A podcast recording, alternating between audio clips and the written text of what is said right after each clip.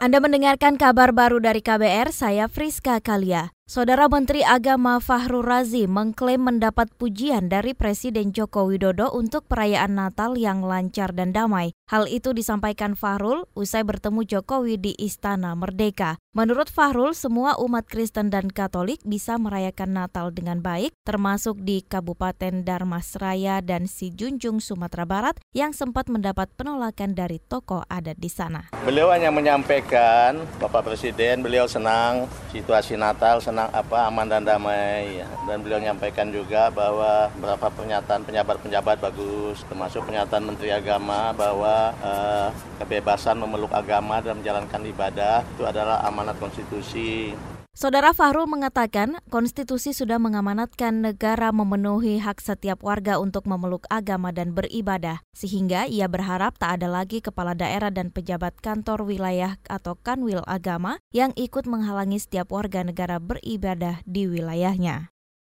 Beralih ke informasi lain, Ombudsman mengkritik sistem peradilan yang dijalani para hakim pasca adanya dugaan pelanggaran kode etik dan pedoman perilaku hakim yang dilaporkan Komisi Yudisial pada Mahkamah Agung. Menurut Komisioner Ombudsman Republik Indonesia Adrianus Meliala, ada permasalahan dalam tata kelola penegakan hukum yang cenderung tak efektif dan efisien, dan itu bersumber dari perilaku personal hakim. Nah, ada orang yang eh, lelet, tidak berkinerja, uh, santai, minimalis gitu ya, yang belum masuk pada ranahnya ke KY ini, karena KY kan lebih melihat pada sesuatu yang sudah bersifat ekstrim kan. Nah, Sementara KY nampaknya belum masuk pada mereka-mereka yang belum bisa dianggap ekstrim, tapi sebetulnya uh, kinerjanya sudah bisa berpengaruh pada tata kelola. Komisioner Ombudsman Republik Indonesia Adrianus Meliala menyebut lembaganya tidak berkewenangan untuk menilai perilaku hakim, tetapi meyakini perubahan perilaku hakim akan berpengaruh positif pada tata kelola lembaga dan pelayanan kepada publik.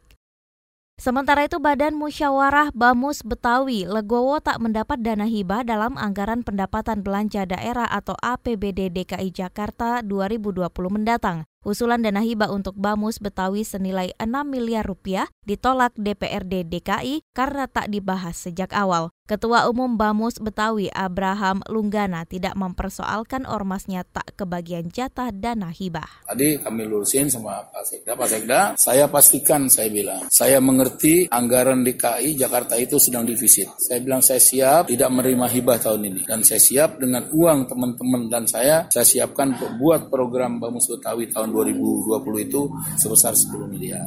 Saudara Lulung menambahkan ia akan tetap mendukung program Pemprov DKI meski ormasnya tak mendapat dana hibah. Lulung yakin dengan kekuatan ekonomi anggota dan kerjasama dengan pihak lain, Bamus Betawi tetap bisa menjalankan program yang direncanakan. Kita menuju ke Banyuwangi, sejumlah destinasi wisata di Kabupaten Banyuwangi, Jawa Timur mulai dipadati wisatawan. Bahkan di sejumlah tempat wisata, kunjungan wisatawan naik hingga tiga kali lipat. Salah satunya di wisata bahari Bansring Underwater. Lima hari terakhir, kunjungan wisatawan mencapai 2.000 orang per hari. Pengelola wisata bahari Bansring Underwater Banyuwangi Ikhwan Arif mengatakan jumlah ini naik cukup signifikan dibanding hari biasanya yang rata-rata mencapai 600 orang saja. Kami perkirakan ini akan terus berlangsung sampai tanggal 2 atau tanggal 3 di bulan Januari. Dan uh, wisatawan yang paling banyak masih didominasi oleh wisatawan lokal daripada wisatawan mancanegara tetapi uh, setiap hari wisatawan negara juga ada dan wisatawan yang paling banyak datang uh, banyak yang dari luar Jawa Timur terutama dari Bogor, Jakarta dan dan Bandung. Pengelola wisata Bahari Bansring Underwater Banyuwangi Iwan Arif memperkirakan kunjungan wisatawan masih akan terus meningkat hingga mencapai 4.000 hingga 5.000 orang per hari. Demikian kabar baru dari KBR, saya Friska Kalia.